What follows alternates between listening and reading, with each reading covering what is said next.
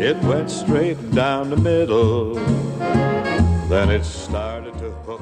Just You guys mentioned uh, in terms of traveling to places like the British Open, where it was uh, some guys couldn't afford to go over there because of time and money. Uh, I'll take you back to the GMO, Dave, in 1968, because that was the first one, and it did, as you said, it ran up right against the British Open, and um um, it wasn't a difficult choice probably for players of your era when you consider the the costs in terms of travel, time, and money to get over to the British Open. But uh, the GMO that year had a purse of two hundred thousand.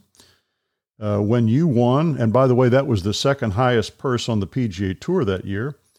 Uh, when you won, you won forty thousand dollars for first prize. You guys remember what the winner's share was in the British Open that same week?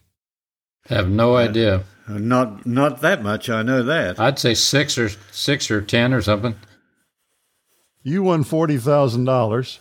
The winner at the British Open, uh, which happened to be at uh, Carnoustie, I think that year, three thousand pounds, seventy two hundred dollars. Yep. Yeah, Yeah. yeah. Good good pick, David. Yeah. thanks. uh, and the other problem was uh, they played the PGA Championship the following week. Right. So a lot of guys, you know, probably couldn't even gotten back for it. Now that was the last time I think that the the PGA and the British Open were played back to back. But uh, the other issue that you guys ran into was the Open uh, didn't really count in official PGA stats or dollars until 1995. Yeah. Wow. Wow. Well, it, in in you know when we came up, I mean, it, you know, Arnold obviously and Jack were the one that made it where they would, you know, they go over there, make the effort. Of course, they could fly their own plane or do whatever they were doing to get over there, and um, it just it wasn't it wasn't a practical thing. I mean, that's just You're right. uh, it's because it was it was tough. I mean, it, it was it, it's hard golf. It's an interesting golf. I like the I like the link style. I mean, that was phenomenal. The two I played, I played at Muirfield and Birkdale, and it was phenomenal. But it just it wasn't home, and I couldn't bring my my entourage, so to speak, Kathy and both boys with me, and it it, it was just not.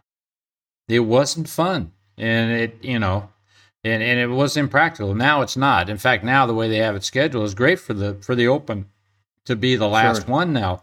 And I think the PGA is in a better spot rather than being really hot in the summertime like it was in August. It's much better to have it let the British be the last one before they get into the playoffs.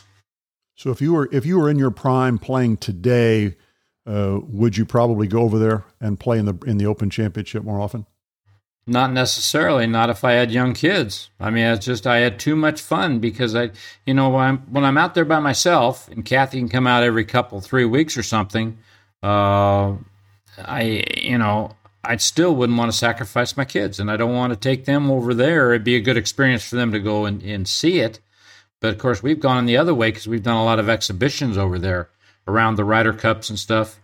Um, Right. We've we've taken the kids over there and done corporate outings with Merrill Lynch and American Airlines and stuff, uh, and they've had an ch- opportunity to see it and get a feel for it. But uh, I'm sure if I was in the top ten or top twenty, like I was there for a while on the regular tour back in the '60s and '70s, uh, yeah, I would play. But it it it, it was a hardship, and uh, I got to the point where I enjoyed. You know, I was doing corporate outings as well as playing, and I just couldn't see taking that time and effort. So I would probably play now if I was a top 20 player, sure, absolutely. But uh, I, w- I wouldn't, it just didn't work for me. We hope you've enjoyed this short track of For the Good of the Game. And please, wherever you listen to your podcast on Apple and Spotify, if you like what you hear, please subscribe, spread the word, and tell your friends. Until we tee it up again, for the good of the game, so long, everybody. whack down the fairway. It went smack down the fairway. Then it started to slice just a smidge off line.